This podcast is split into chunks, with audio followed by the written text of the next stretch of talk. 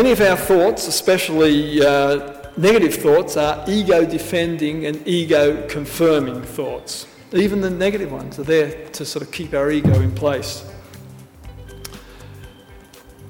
To let go of them, these thoughts, and live in the moment is to risk an emptiness which Zen refers to as facing the void. There's just this moment and this and this in meditation. Jung talked in very similar terms of this empty space in a letter to um, Walter Burnett. He says, with increasing approximation to the centre, there is a corresponding depotentiation of the ego in favour of the empty centre, sounding very like the void in Zen or the abyss. Just as the Jesuits translated Tao as God, so we can describe the emptiness of the centre as God. Emptiness, in this case, means something unknowable which is endowed with, with the highest intensity.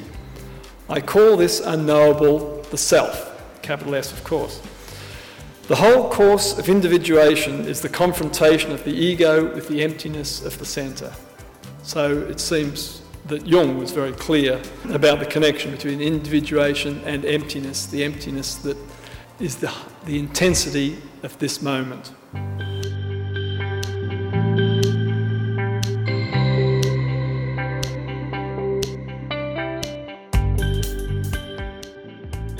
From a talk given to the C.G. Jung Society of Melbourne by Colin Thompson on Buddhist mindfulness and Jung. And welcome to the Society's podcast. I'm Ariel Moy. The Jung Society offers a space for the exploration and development of Jungian ideas and practice. We offer talks on the third Friday evening of every month, as well as courses and workshops, a Jungian library, a newsletter, and discussion groups. Please visit our website at jungsocietymelbourne.com or our Facebook page. Colin Thompson trained as a nuclear physicist working in Australia, Iceland, and the UK. An interest in Eastern religions and Carl Jung emerged, and he travelled to Zurich in India to study both Jungian and Buddhist practices. Colin runs the Melbourne Mindfulness Centre and Still Mind, where he offers counselling and life coaching incorporating cognitive behavioural therapy and mindfulness. He's a long standing member of the Jung Society of Melbourne. Colin begins his talk with a journey from the origins of mindfulness through to present day practice. With the Buddha's deep concentration states and modern mindfulness practitioners, including Jon Kabat-Zinn and Ezra Bayda, Colin describes how an attention to the present moment can empower us. Noting and accepting changing bodily sensations, breathing, thoughts, and emotions are essential to mindfulness practice. Bringing in the importance of reflection, tailoring practice to individuals' needs, and taking mindfulness out into everyday experiences, Colin speaks to the places where mindfulness and Jungian psychology intersect. This podcast also includes a short mindfulness exercise. We hope you enjoy.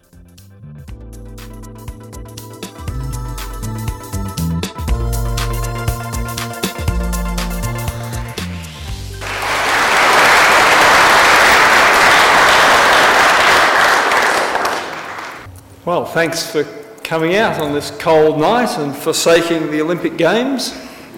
It's uh, good to see you all. Uh, I should just make a very slight correction. I manage a very small computer network at Monash, not the computer network at Monash. Okay, and so the topic for tonight is mindfulness and Jung. In particular, I'm going to talk about mindful, the modern uh, revival of mindfulness uh, and mindfulness therapy. I'm going to talk about the, uh, in the introduction, the early roots of mindfulness. Uh, back 2,500 years ago, uh, the modern revival of mindfulness as a therapy, separate, concentrating on times like the 50s, the 70s, and um, more recently in the 90s. I'm going to tell you a little of my personal approach as a mindfulness based therapist and how I use it in my own practice. And I'm going to spend a bit of time, which I greatly enjoy, with the flavour of mindfulness, a bit less technical at that point. Uh, and finally, a bit about the connections between mindfulness, the Buddha, and uh, Jung's psychology. Now, while Christians and uh, Muslims and many other religions have meditation traditions, the current revival in mindfulness and interest in meditation, I think, stems from Buddhism. Um, it's associated a lot with the Tibetan diaspora for, that caused by the um, invasion of Tibet. I think it was 1959, might have been earlier, I'm not sure of exact dates. But as a result, uh, Tibetan Buddhism spread around the world. Um, and there was a lot of us who spent time in India in the 60s and 70s and as a result came back maybe in the 70s and 80s and started talking a lot about meditation, practiced at Buddhist centres there and even set up Buddhist centres in Australia and in the West generally. Those are the two things that I see as um, being uh, very important in the uh, modern revival of mindfulness. Now, just, just as uh, Jesus was a Jew, the Buddha was basically a Hindu. He lived 2,500 years ago in northern India. And there was already, when he was around, a very strong meditation practice available in India.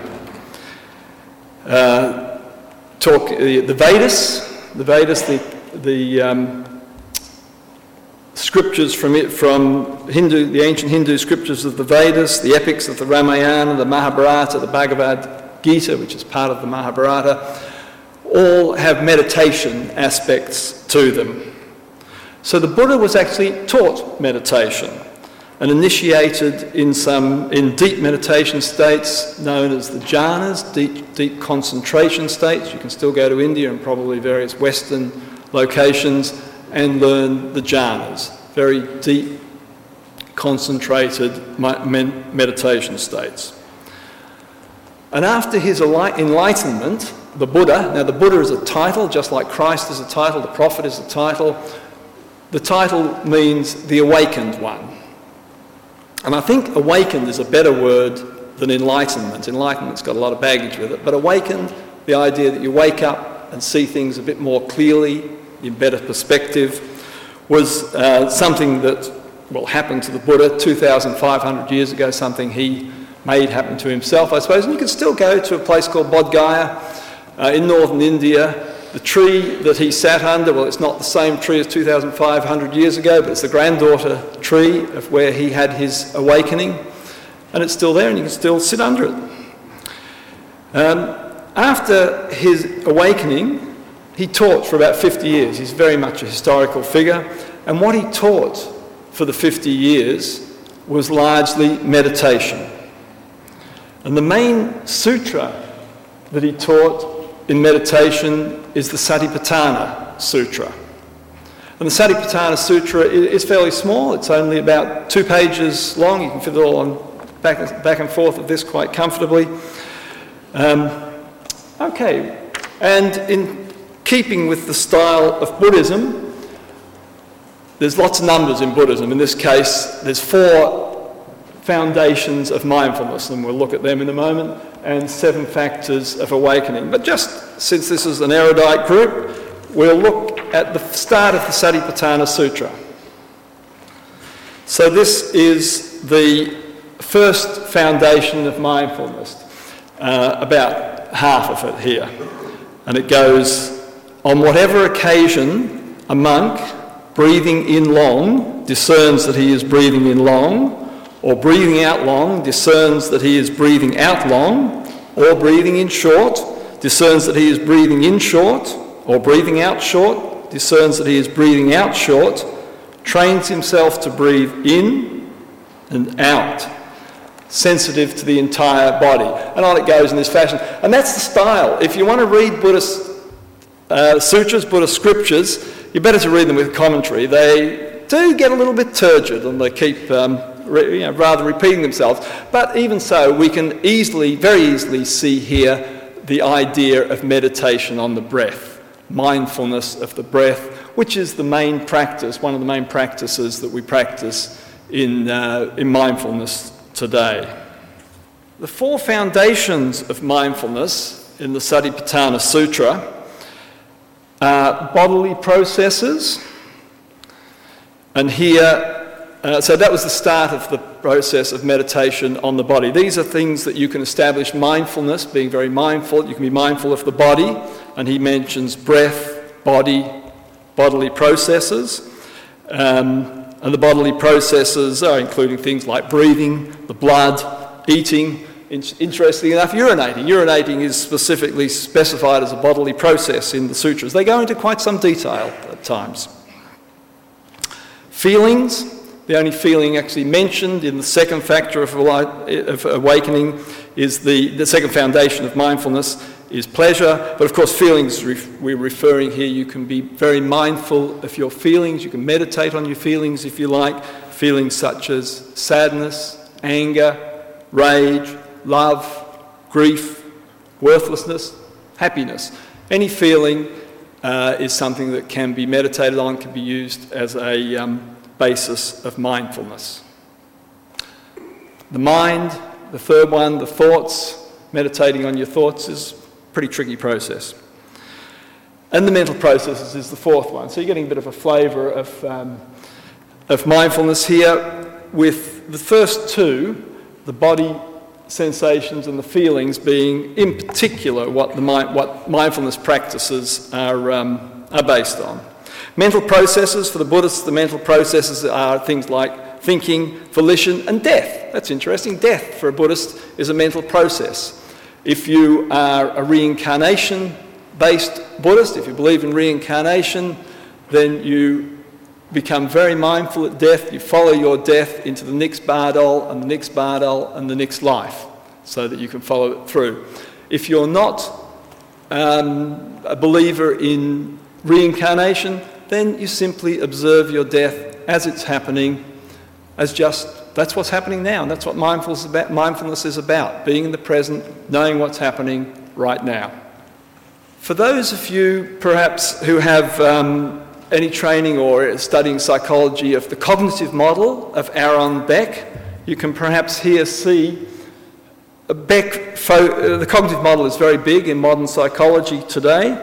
Uh, it's probably not very um, well thought of in Jungian circles because it denies the unconscious, although I believe that you can have your cake and eat it, you can have a cognitive model and the unconscious, but Beck wasn't that way inclined. Um, the cognitive model is based on body or sensations, feelings, and mind. And that's why I think that I'm a cognitive behavioural therapist, amongst other things, as well as a mindfully based therapist, and the two go together, largely because they're based much more around things like the body, the feelings, and the mind. Get back to the mic.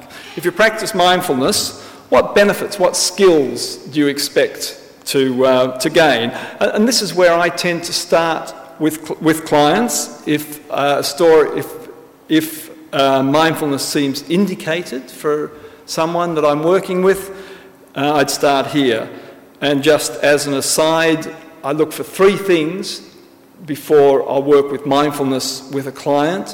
One, of course, is that the client, the person I'm working with, is uh, inclined towards it. They think it's a good idea, and more and more people are coming to me for that reason because of the um, uh, because my website, and now I'm just advertising that way. And just by the by, if you want copies of these, they're all on my website.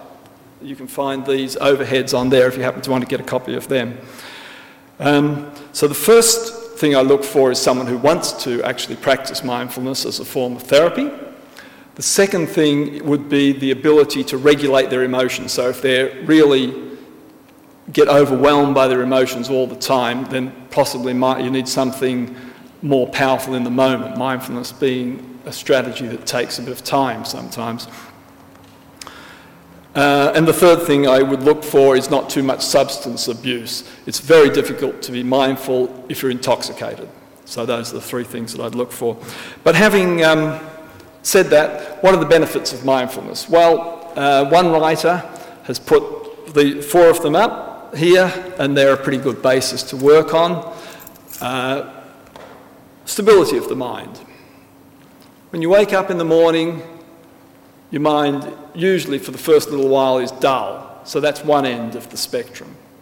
For a lot of people, the other end of the spectrum is where they spend a lot of time with a very agitated, very fast mind, zappy thoughts, thoughts coming here everywhere and can't stop them and going, going a little bit crazy at the time and can't think straight. So that's sort of a continuum from, an ag- from a dull mind to an agitated. Some people always have quite a, a dull mind. Um, that can be a case if you're, if you're strongly depressed as well. Mindfulness tends to bring you into a balance point into a, um, a, stable mind, a clear mind, a balanced mind, a mind that's quite useful, that's useful for thinking. A second benefit, a second skill that comes out of a mindfulness practice is a flexibility of awareness. Basically, you choose what you're going to think of. And a number of people, many find that um, some thoughts are subtly seductive that is to say, they habitually return to these thoughts. Perhaps it's the thoughts of a wrong that's been done, or perhaps a hoped for lover, or a past pleasant experience, or fantasies. People, and there's lots more besides, of course, so people keep coming back to these thoughts, not by choice in some cases, they sort of seem dragged to them. With a mindfulness practice, you tend to have a choose, choice of what you're going to focus on. Third benefit, third skill is self awareness. Self awareness of two things. Firstly, the content of your mind. For instance, um, you might learn the sequencing of reactions, say, to a partner when we get angry. A partner might say something like, um, Well, we've got to talk about this again. And I think, and my breathing rate increases. I get a bit nervous. And I think, I hate how it always happens this way. And then I think, I shouldn't have to put up with this. And there's waves of anger flowing over me. That's a sequence. And very often, I just know about the last one, the waves of anger. But with, uh, and, very, and, and it can be thought that we can think that we just go bang straight into that. But with mindfulness and often just with talking with clients, you can get that sequence there, those few thoughts, the breath, at various places along the line where the whole process could be, you could become more mindful and choose whether anger, in fact, is the right, the right way to head in this place. And the, the thoughts have been moving you that way. The second part of, under, of benefit of the self awareness benefit is under, of understanding how your mind works. Comes from, it's a bit like you move up from being working on a, an assembly line where you might be putting two bits together, welding them together, and you don't even know you're building a car, perhaps, but you probably do, to moving up to being the supervisor of the assembly line, the assembly line being your thoughts. You move up to the supervisor and you can see the whole pattern and you can choose just how you're going to go about, about things from, from that uh, vantage point, that improved vantage point.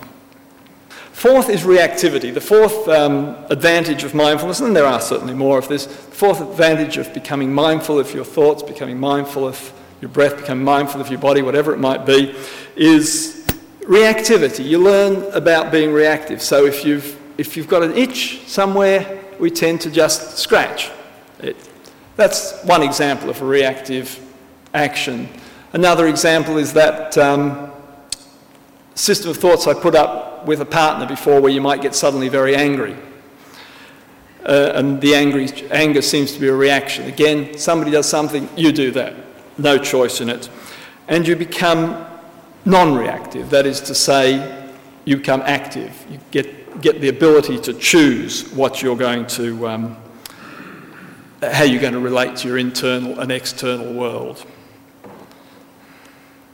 And another point about reactivity that I'd say in passing is that, um, in fact, some of those things might have been building for days and days and days without you seeing it building up.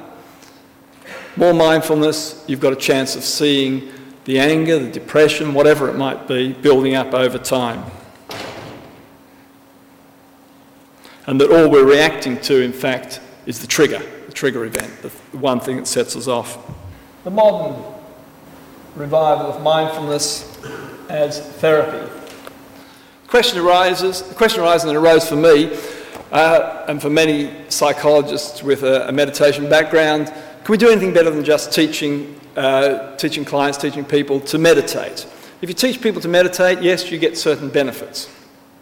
But Kabat-Zinn made a big difference here by sequencing it and looking at it in a fairly analytic way of how we could use mindfulness to benefit uh, clients, because just simply teaching to meditate is a little bit unstructured. So Jon Kabat-Zinn, the a modern big name in mindfulness, in mindfulness therapy, he was the first to integrate mindfulness practices into a structured program. His mindfully based stress reduction program commenced in the late 80s and was mostly used in a medical setting. It came first from a doctor um, to help people with medical conditions like cancer and chronic pain. And mindfulness is still uh, a very good treatment for chronic pain. Uh, some say the only treatment if drugs aren't going to work. He introduced an eight week structured program at the University of Massachusetts Med- Medical Center, which is outlined in his Full Catastrophe Living, which he wrote in 1919. You can thumb through the book, I've left it out there, along with a, uh, quite a number of books about mindfulness. He also produces a lot of uh, CDs to go with that course, which I've, again, I've put out there if you want to look through and just note the titles of them. That's all you can really do in this case. So he was the guy that sort of kick started it off, and it's the big name in mindfulness in the West in recent times certainly the name in mindfulness therapy. And what was his eight week program? Well, it starts, starts out with teaching people, uh, eight weeks, it's about a day a week, by the way, uh, some half days, full days, uh, and there's ex- uh, expectation of quite a strong commitment in this. Uh, you start off with mindfulness of the breath and we'll look at mindful breath. We might even practice a little bit of it in, um, in a few minutes. He looks at, um, so the first practice, and often with mindfulness, generally it is a mindfulness of the breath.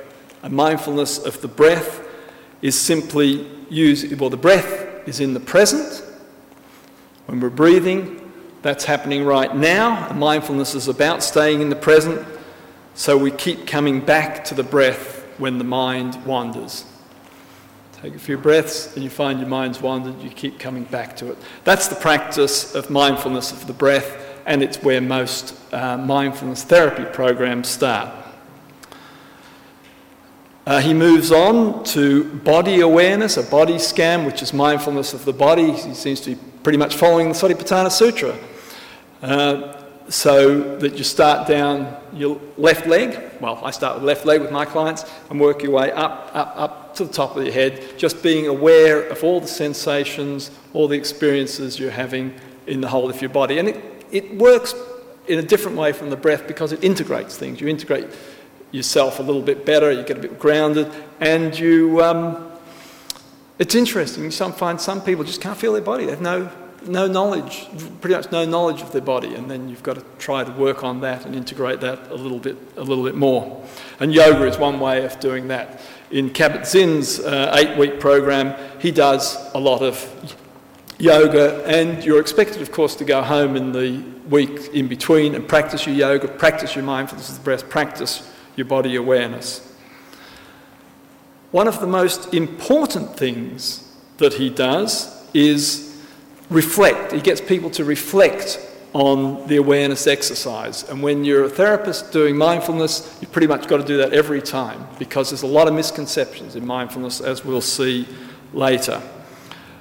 Uh, he does it in a group setting, so you can see that you have one experience, you have another experience, and that's okay. We don't expect the same experience. People have a lot of expectations of what to get, what they're going to get when they do a mindfulness. Often it's to be relaxed, and sometimes it is, but uh, that's not the main point.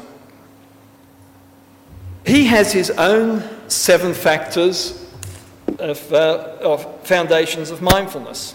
I've, well, that was four of them there. I'll put them up a little bit bigger here.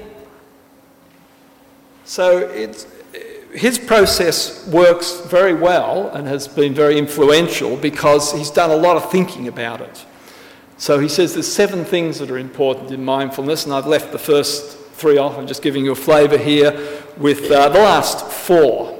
He says when you're doing a mindfulness exercise, he says this to his clients, the people in chronic pain or whatever it might be, that trust is a very important aspect when you practice a mindfulness exercise. Trust is trust in the technique, or at least a willingness to give it a go and not fight the technique all the time. So, sort of a surrender or an acceptance of the technique. Um, but he also says that trust includes following your own intuitions. So you've got to you've got to be pretty skillful in this. You don't just follow, just do things blindly. You see what's coming back to you, what your body's telling you, what your mind's telling you about this experience. Non striving is an important part of any mindfulness technique. That is, don't try too hard, basically. If you try too hard, grit your teeth, and we Westerners can tend to do that. We can tend, we're going to sit there and we're going to watch every darn breath, and we're not going to lose it, and we're going to breathe hard just to make sure that we see the breath even better than we did before. And that's deemed to be trying, that's deemed to be striving, and it's better to have non striving. There's a metaphor put out by the, um, again, well, that wouldn't be in the Satipatthana Sutra, but there's a metaphor associated with Buddhism called the, well, it's basically the violin string metaphor, although I imagine it was the lute or whatever stringed instruments they had 2,500 years ago. And the metaphor is um, a tight, if the string's too tight, the instrument's screechy and that's reckoned to be the striving, so trying too hard. If the string's too loose and floppy, then you don't get any sound at all, and that's just not trying hard enough. And the Buddha's way was often said, the meditation way was often said to be the middle way not too hard, not too soft. Acceptance is very important in mindfulness. Acceptance uh, is misunderstood very often Acceptance means uh, this is how it is in this present moment. Maybe I'm angry, maybe I'm relaxed, maybe I'm dying, but whatever it is, it's the truth of the present moment that needs to be accepted. Not that I'm always going to be angry, or that I can't do anything about my depression, or that I shouldn't take any drugs because I'm dying or ill. Acceptance is about accepting the truth of the present moment. This is what is happening right now. It brings you into the present moment. Letting go. Letting go is um, a very important aspect. Just like we said, some of our thoughts are very seductive, and we need to learn, um, in particular, to let go of the thoughts we don't want to let go of. And letting go is never pushing away in mindfulness. In fact, in any form of um, psychotherapy, very rarely do you push away. You do occasionally. Very rarely do you push away thoughts. You simply allow them to be, but don't give them a whole lot of oxygen. So, anger producing thoughts towards another person, thoughts of having been wronged, or fantasies about romance, or kicking the winning goal, or the last, uh, or just mundane stuff. These are just allowed to be in the mindfulness exercise, just allowed to be without believing them, as we often do. We often believe our stronger thoughts uncritically. So if we have a thought that, geez, I'm stupid or something like that, it's very easy to believe it uncritically.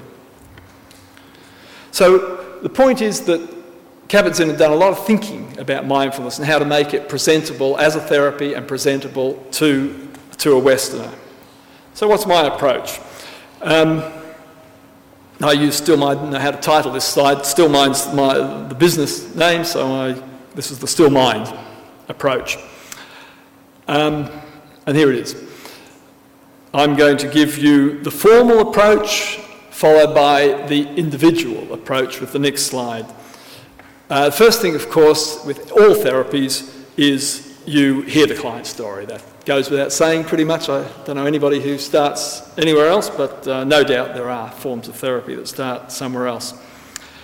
Um, having heard this, their story, I probably, if it seems like we're going in for mindfulness, into the mind, area of mindfulness, then I'll explain the benefits of mindfulness that we, le- that we listed a couple of uh, slides back. And in particular, I'll try to relate them to a client's situation. So, uh, yeah, I'll get on to that later. We then would do a mindfulness of the breath, classic type of mindfulness, a focus on the breath for five or ten minutes, encouraging returning to the breath when the mind wanders, no judgments, and that's, that's important. That's the second foundation, I would say, of mindfulness. If I was putting out my foundations, it would be not judging. So you, if you get dragged away and you come back, you no need to judge that situation. Having a gentle, curious interest in the breath is the best way of doing it. Again, not too strong, not too weak, just, hmm, there it goes in, there it goes out. And, oh, there's a little gap between the out and the in. So that's where the curiosity comes in, because it is an exercise in awareness, nothing else. Debriefing is the important thing here.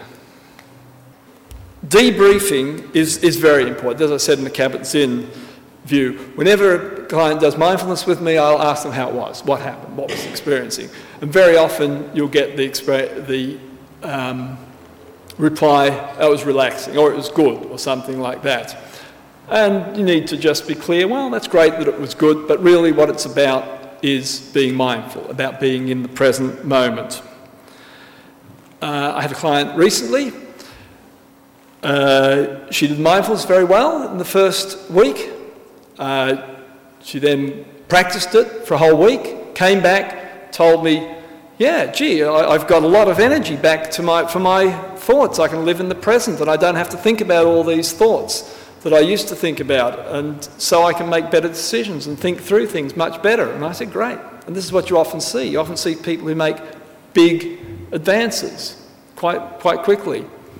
Second week, same person came back and said, Oh, well, I did it twice, and after the second time, I, I sort of felt bad, so I stopped doing it.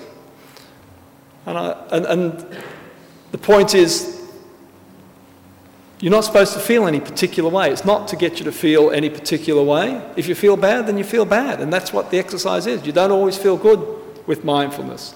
So she got all these huge benefits the first time, but because it didn't live up to her expectations, that after any mindfulness session, after a mindfulness of breath, 10 minutes watching her breath, she should feel good, she stopped. So we cleared that up, well, we discussed it, walked back, and now she's sort of back on track and is okay if she has a session where she feels a little bit down at the end of it. So that's to give you an idea of how important that debriefing is. Mindfulness of the breath is something we tend to practice on our chair or a cushion. It's important to be able to take that out into the outside world. So, the next thing that I usually have my clients do is what I call SOAP step out of automatic pilot. Automatic pilot, we're often in automatic pilot. If you've um, driven here tonight, it's, quite possible you drove without giving much thought to your driving. We eat without um, thought of that sometimes. We walk, sometimes we do a lot of walk a lot of uh, work without, in automatic pilot, without being aware of what we're doing. So, um, what I suggest, oh, then actually, that's a very, I should point out, there's a very important ability to be able to drive. Remember when you first started learning to drive, you had to, you just couldn't conduct a conversation with someone in the car. You had to think about where your clutch was and where your wheels were at 10 to 2 and um, where the brakes were, and you better hit that brake before that car stops in front of you. And it, all things had to be thought. And they get automated with time, and we become, you know, so automatic pilot's a very useful thing, but it also can become very habitual, and we can miss um, the taste of a peach or the sun when we go out in the morning. We can miss a lot of things if we're just on automatic pilot with thoughts whirling around. So, um, the next exercise as I say that I often give my clients is um, to choose one activity in the day, about a two minute activity, to do mindfully. Brushing the teeth is a good one. Walking in the park or the first couple of minutes of a meal might be a good one. But if you take brushing the teeth, then you mindfully put, being very aware when you're putting the toothpaste on, if that's your chosen task. You start brushing your teeth and you know which tooth you're on. You feel the taste. You, you are aware of the taste. If you've got an electric toothbrush, you might hear something. So, this is all stuff that you are um, very aware of in the present. The key to mindfulness is being in the present, and sensations are in the present, so that's where you go to the sensations. And the idea of this is to encourage people to get used to being mindfulness, mindful in day-to-day tasks, taking it out of the cushion and into the, wor- into the world. And um, I guess here endeth the first lesson. If I get that done in the first session, I'm very pleased, but um, often it takes a good deal longer than that. The next week, the next session, uh, mindfulness of the body will be exchanged for mindfulness of the breath. And you spend a week or um, a week or a few, uh, or, or you know, time, a couple of weeks, just practicing the mindfulness of the breath, of the body, every um, once a day 15 minutes, 10 minutes, 5 minutes, whatever you choose. And the final thing that I add to practice to the formal part of the program is a mini mindfulness exercise, and I thought we might try that now. A mini mindfulness exercise. It takes about three minutes. Let's go. And I'm inviting you, you can either just watch this or you can do it with me. I'm going to try to do it my, myself. So, the first thing we do with a mini mindfulness practice First thing we do is because it's brief, we want to come into the moment quickly. So we take a very definite posture. So if you're inclined to now, it's sort of an upright posture, dignified, relaxed, back erect, not stiff, and letting our bodies express a sense of being present and awake. And now, if it feels comfortable to you, closing your eyes. The first step is being aware and really aware of what is going on with you right now becoming aware of what is going through your mind. What thoughts am I having at the moment? And here again, as best you can, just noting the thoughts as mental events. So we note them and we note the feelings that are around at the moment. In particular, turning towards any sense of discomfort or unpleasant feelings. So rather than try to push them away or shut them out, just acknowledge them. Perhaps saying, Ah, there you are. That's how it is right now. And similarly with sensations in the body. Are there sensations of tension, of holding, or whatever? And again, awareness of them, simply noting them. Okay, that's how it is right now. So now you've become aware of your body and what's happening for you. So we've got a sense of what's going on, we've stepped out of automatic pilot, and the second step is to collect our awareness by focusing on a single object, the movements of the breath.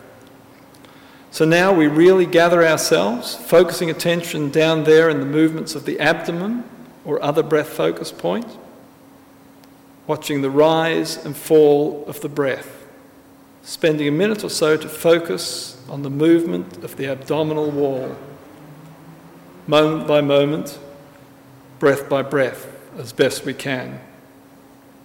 So that you know when the breath is moving in and you know when the breath is moving out.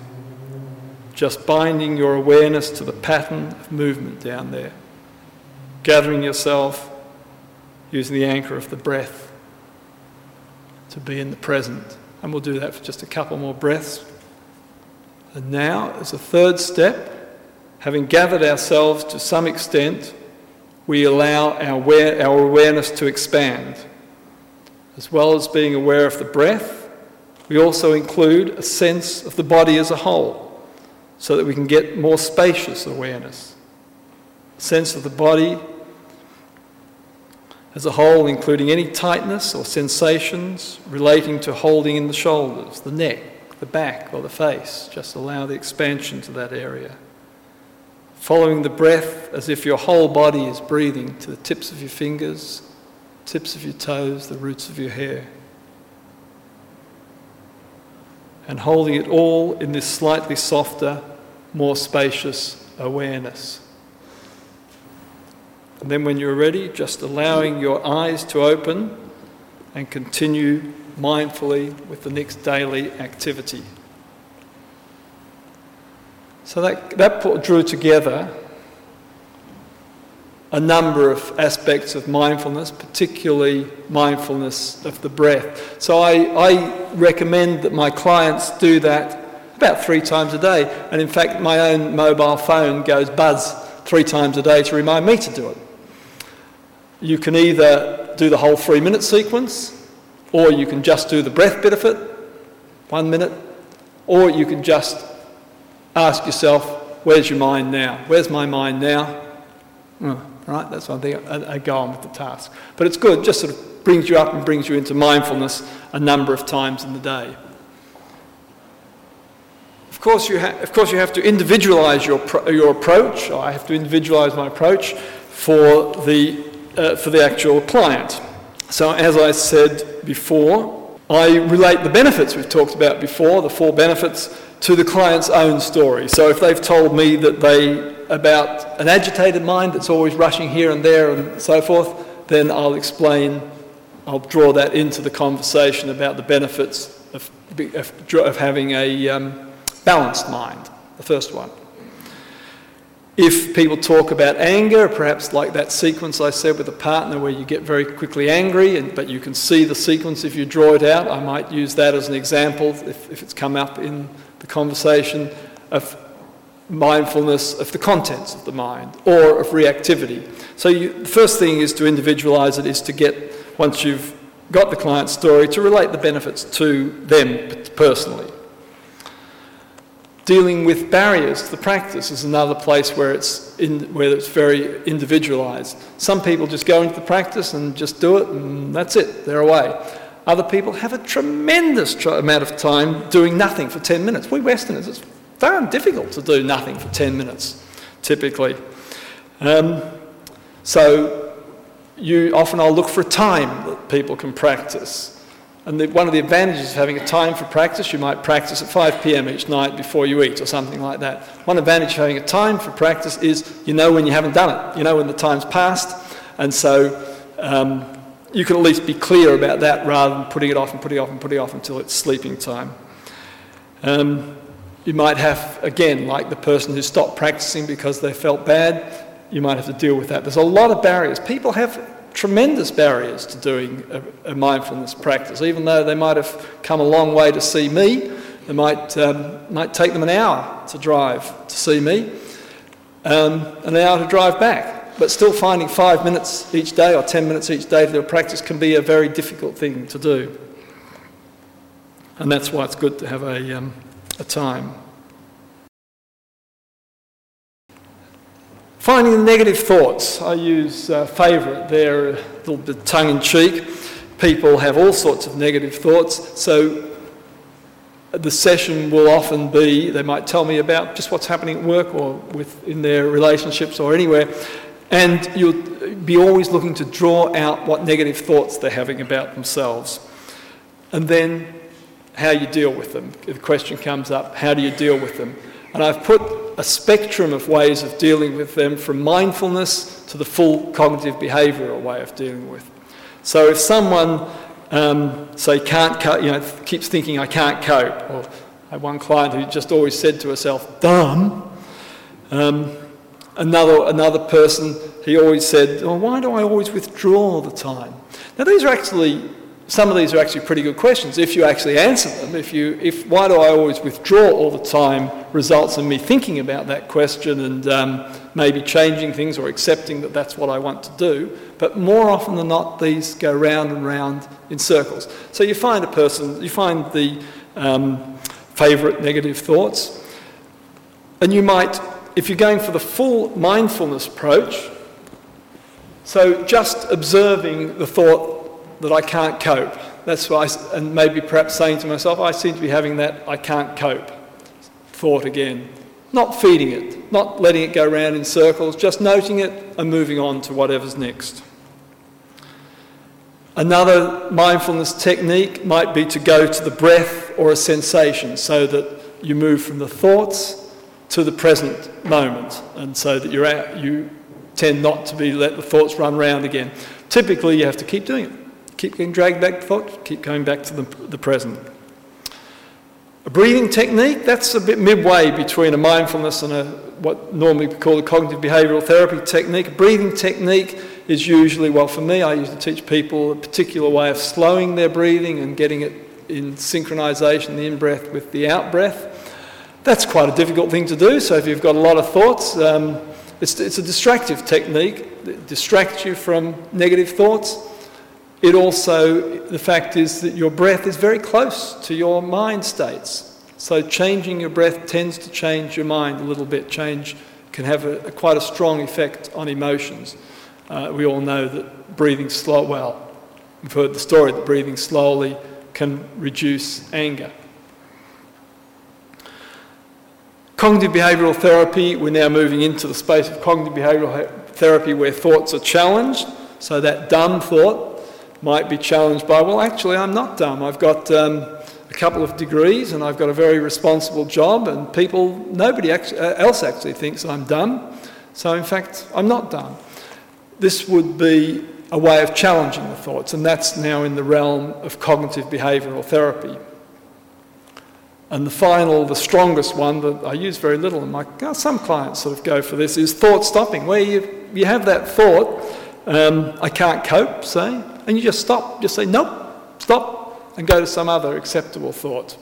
Or else you might put that thought in a balloon and let it float off, or file it in a particular place in your filing, in your mental filing cabinet so that you can get it at any time. So these are examples of fairly strong interventions of not allowing the thoughts. Thought I'd give you a, few, a bit of a flavour, some of the flavours of mindfulness. And here's some definitions of mindfulness. Um, this is, the, this is the classic one. This is Kabat-Zinn's, um, the, the one you hear quoted most often. Mindfulness is paying attention to the present moment on purpose, non judgmentally. So it's got those two key aspects the present moment, no judgment. Acceptance that this is how it is right now, without judgment. Again, right now, no judgment. Nowhere to go, nothing to attain. That's a, that's a slightly different one. And I, I like this one the complete owning of each moment of your experience, the good, the bad, the ugly. And that's accepting that ugliness happens and that there are times when we're going to have really bad times, and that's the truth of the moment. It's, it's ugly. And we don't expect it not to be ugly every time we do a mindfulness exercise. So those are the two, two aspects being in the present non judgmentally. I've um, picked, out, picked out a few um, quotations that seem to speak about mindfulness. I happen to have been reading a book recently um, by Ezra Bayda, who is one of my Zen teachers, um, book called Zen Heart. And I'll read you a couple of his quotations about mindfulness. Instead of a habitual fixed view of me, we develop a more fluid view. I transform from I as me to I as awareness. We don't have to change who we are, our thoughts and our feelings. We just have to be aware of awareness of. We just have to be aware of them. And then the point awareness is what heals. That's his big point, actually. The me stuff will always be there. So those thoughts will always be around. Me stuff will always be there. We just have to learn to hold it more lightly. And this one I like. We are literally addicted to our thoughts. Our thoughts keep happening and we stick with them, and boy, we're not going to let them go. We're addicted. The solution is never about fixing, but rather about staying, especially staying with the fear of helplessness or loss of control. And he says, on experiencing anger, we need to understand that only by withholding the expression of anger, that is, by refraining from playing the storyline of thoughts and justifications that accompany it, only then can we move to the next stage, which is to fully feel the anger as sheer energy.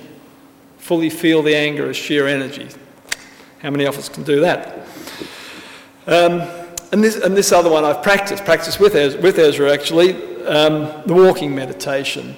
And the, uh, you can do it in the bush.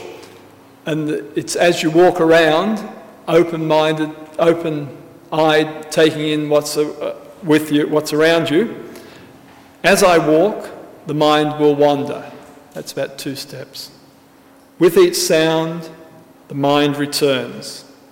With each breath, the heart is open. With each step, I tread the earth. So that's, and you can just keep saying it over and over again. It's a very mindfulness, settling, connecting to the, um, to the bush. I liked Auden's. I came across this quotation of, um, by Auden to climb the cross of the moment and watch our illusions die. And that's, what, that's sort of what happens when you lose your crutches, you lose the crutches of your thoughts and all these little things, fantasies that are around. Um, that's probably further down the track, but I like that one. Thich Nhat Hanh, a, um, a uh, Vietnamese monk who lives in um, France, just like all the words from that part of the world, they seem to have a lot of H's that aren't pronounced. But Thich Nhat Hanh, in his book Peace in Every Step, has his um, washing dishes meditation, and part of it is this If I am incapable of washing dishes joyfully, if I want to finish them quickly so I can go and have dessert, I will be equally incapable of enjoying my dessert. With the fork in my hand, I will be thinking about what to do next, and the texture and flavour of the dessert, together with the pleasure of eating it, will be lost. I will always be dragged into the future, never able to live in the present. So, if you still wash dishes, do it joyfully, according to Thich Nhat Hanh. Okay, so Carl Jung and mindfulness. What would Carl have thought? Well, um, what would Carl have thought? He, we know what Carl would have thought because he wrote so much of it down. We don't know what the Buddha thought of Jung, but we do know what Jung thought of the Buddha. At first blush, it's difficult to reconcile Jung's approach with the Buddhist mindfulness approach. But as is often the case, the deeper we look, the more the approaches come together. The Buddha's approach, as I see it, is comparatively the more analytical. Four Noble Truths, Eightfold Noble Path, four factors of enlightenment, 12 spokes in the cycle of dependent orienta- origination, etc. It analyses the psyche into thoughts, feelings, mental objects, and mental processes, into various levels of consciousness, and shows how to work separately with each. Modern mindfulness largely reflects this. Compared with this, Jung is much more holistic, with archetypes that represent constellations, complexes that are gatherings of images and ideas clustered around an archetype. The anima, persona, ego, shadow, little s self, big S self are all largish entities compared with thoughts, feelings, and mental processes, and are a very different partitioning of the psyche. So at first it looks like a bit of difficulty reconciling them, and I think at that level it, it, it, they don't have much of a dialogue. But the shadow is probably a great place to start. Jung described the shadow as the thing a person has no wish to be. And he continues if an inferiority is, con- is conscious, one has a chance to correct it. But if it is repressed and isolated from consciousness, it never gets corrected. and is liable to burst forth suddenly in a moment of awareness. Has that ever happened to us? In observing, allowing, the mindful, um, allowing and mindfully accepting our negative thoughts as the truth of this moment, we are making the shadow conscious and embracing it, incorporating it. So that mindfulness is, in the first instances, largely about incorporating a shadow, seeing, I think I shouldn't be sad or I shouldn't be angry. But yeah, the truth is, I am sad and I am angry. And that's the shadow side of me, so I've got to accept it. And mindfulness is very good at doing that. Many of our thoughts, especially uh, negative thoughts, are ego defending and ego confirming thoughts. Even the negative ones are there to sort of keep our ego in place. To let go of them, these thoughts, and live in the moment is to risk an emptiness which Zen refers to as facing the void. There's just this moment and this and this in meditation. Jung talked in very similar terms of this empty space in a letter to um, Walter Burnett. He says, with increasing approximation to the centre, there is a corresponding depotentiation of the ego in favour of the empty centre, sounding very like the void in Zen or the abyss. Just as the Jesuits translated Tao as God, so we can describe the emptiness of the centre as God. Emptiness, in this case, means something unknowable which is endowed with, with the highest intensity. I call this unknowable the self, capital S, of course. The whole course of individuation is the confrontation of the ego with the emptiness of the centre. So it seems that Jung was very clear about the connection between individuation and emptiness, the emptiness that is the, the intensity of this moment. An ancient Chinese proverb or story tells us that, that there are many routes up the mountain, but the view from the top is the same whichever route is taken. Routes up the mountain are metaphors for spiritual journey. The view from the top is the ultimate experience, whether it's called individuation, nirvana, returning to the source, or communion with God. The Buddhist, especially Zen experience, and Jungian approach are particularly compatible, I believe, both being intensely human. Jung was, uh, that is, I guess I'm saying without a strong sort of concept of a, uh, an active God.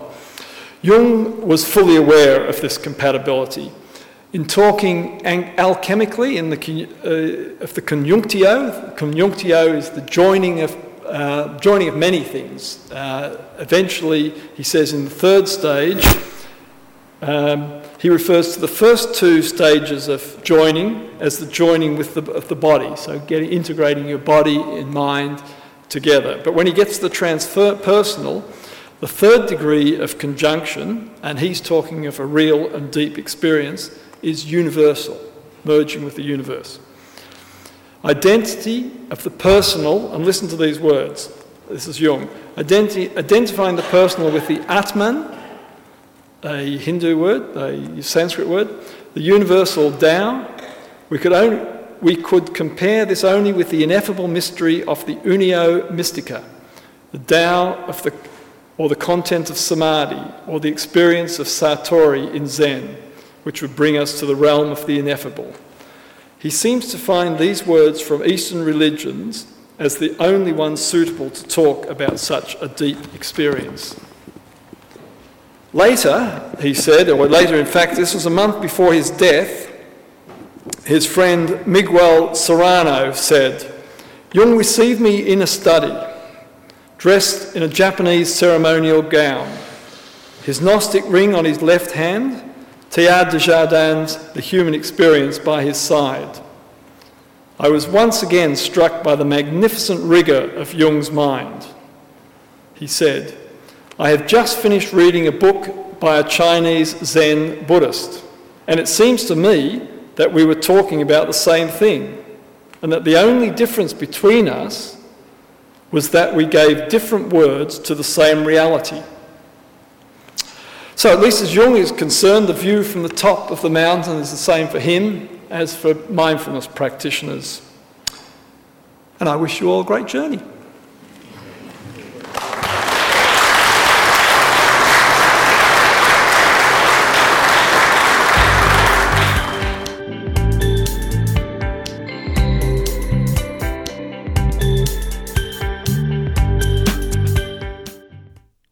Enjoyed Colin's insightful talk.